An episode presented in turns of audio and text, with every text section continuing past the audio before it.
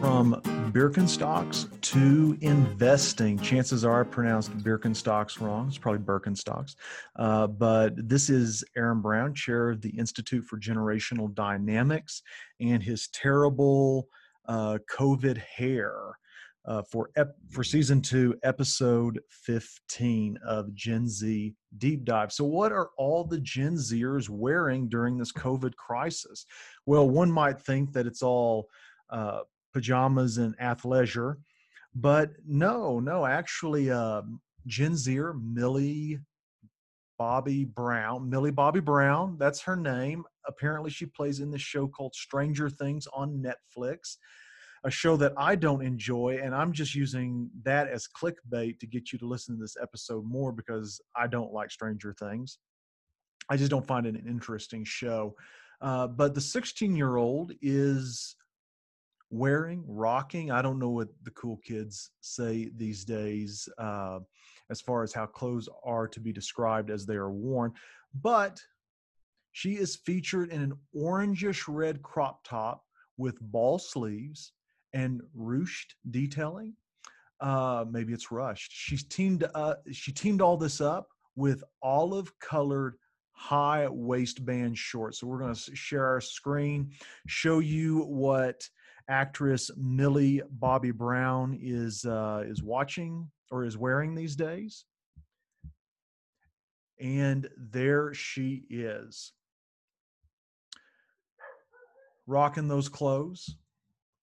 And uh, the big news is the Birkenstocks. Uh, apparently, she has teamed up with Birkenstocks and is making her own shoes, or at least uh, speaking into uh, some rebranding of Chuck Converses. Uh, to me, I think those Birkenstocks look really comfortable. Uh, if anybody out there, if anybody out there would like to get me a pair of Birkenstocks, I wear a size 10 and a half. So don't forget about me when you are Birkenstock shopping. So, what else is going on in the world of Gen Z? Well, I came across this terrible article on how Gen Z can get into investing. And as many of you know, uh, most adults are not hip with investing. They don't really understand it, don't really understand the difference between stocks, bonds, mutual funds, things like that. And these are important things as we as we plan for our uh, futures, future retirement. But uh, anyway, came across this terrible article by Jennifer Spencer. I probably shouldn't say her name. And she talks about how uh, 21% of non investors say that they don't invest because they don't trust financial advisors or stockbrokers, nor do they understand it. And so she's saying there's a big opportunity that is missed with Gen Zers and millennials when it comes to investing. I think what she sort of gets right is encouraging Gen Zers and millennials to use do it yourself platforms like Ellevest. Problem is, if you don't understand how mutual funds work and how the stock market works, then you have uh, a serious problem when you're talking about a program that has 21 asset classes so if you're not familiar with Vanguard's 500 index or anything like that, this information could be terribly overwhelming for you. Um, what does make Ellevest great is that I did my COVID cough, is that I didn't want it to get on you guys. So the one thing that I think that she gets right is just the low cost of entry into a platform like Ellevest. So if you were to do something like the Vanguard 500 index, years ago you had to get in at about a thousand dollars. So that's what got you in and then you started investing. Maybe it was 2000 i can't remember. Uh, but what is great about that is that it allows you to get started and getting started is the most important thing at any age so ellevest may be something that you as a gen z or millennial want to look into if you are a parent of gen zers that are younger than age 18 17 take a look at it it may be good for you and it may be good for um, your gen zer uh, there's two platforms I'd like to recommend. I certainly don't get any kickbacks for promoting these. I wish I did. It would be fantastic. Uh, but I'm going to share my screen real quick.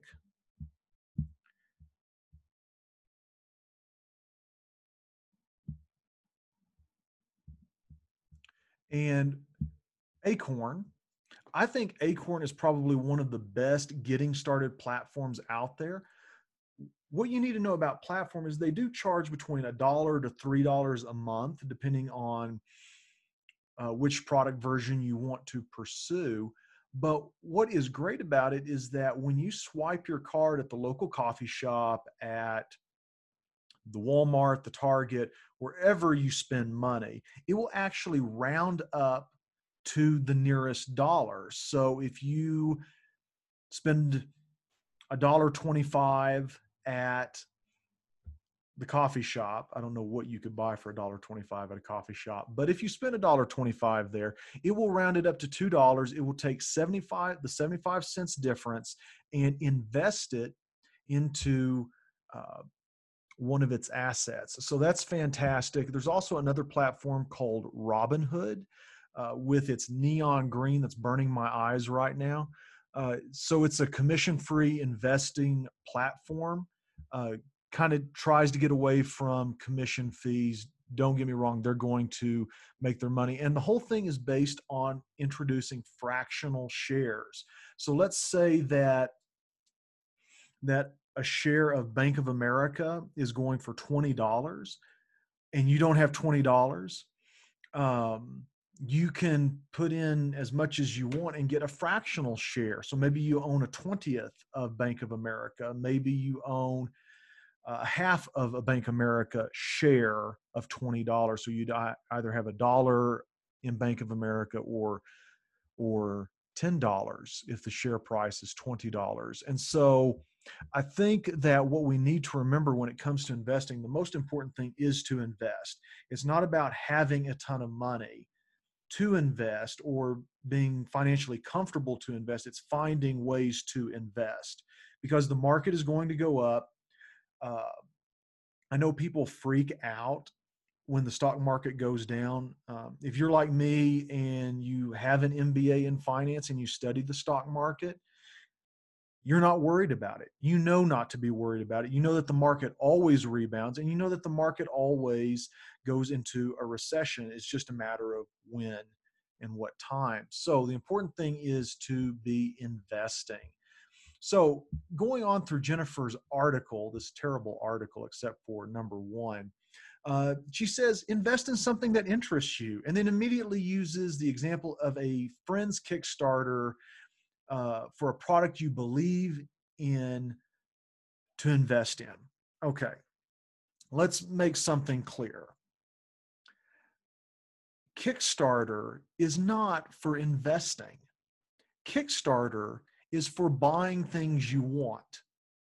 Buying things you want is not investing. I know this may be earth shattering for for some people, but you're not investing if you were investing in a product on Kickstarter, that would change all the rules of how Kickstarter could operate. Um, there's so much there that there's probably not even time to go into it. But no, you're not investing when you're buying things you want. Actually, the majority of things that you buy actually do something called depreciate. So when you buy that car, roll it off of the lot, it just depreciated. And as each year goes by, as each mile ticks up on the odometer on your new car, your car is depreciating in value. Sure, some cars hold their value longer and better than other cars, but you don't have an investment.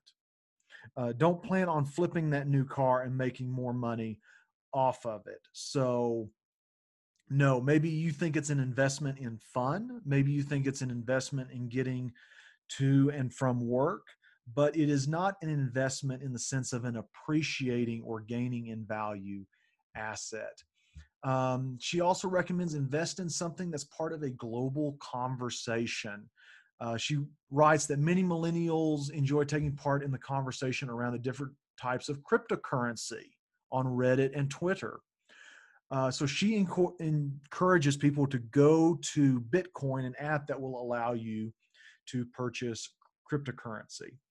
Um, there's so much wrong with this. So much wrong with this. One one issue is we've seen the life cycle of cryptocurrency play out in front of us.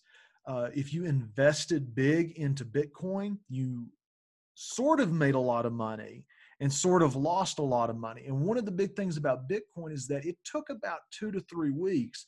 Once you said sell my Bitcoin, it took about two to three weeks for you to cash that out. Okay.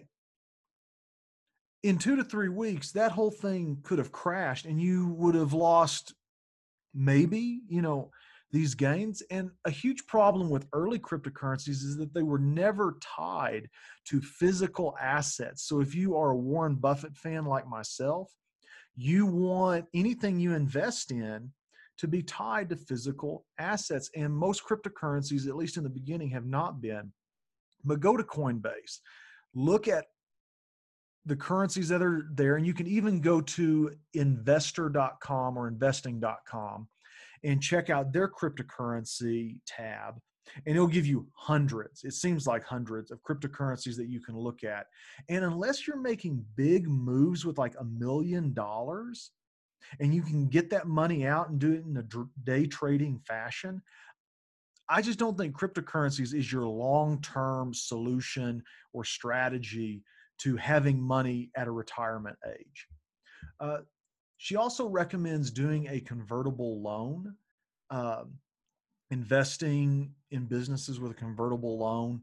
Uh, for millennials in the startup sphere interested in business or working in venture capital, this is a great way to begin the process of startup investing while also giving the startup a year to perform before deciding whether to invest or take back their loan money with a small interest rate accrued.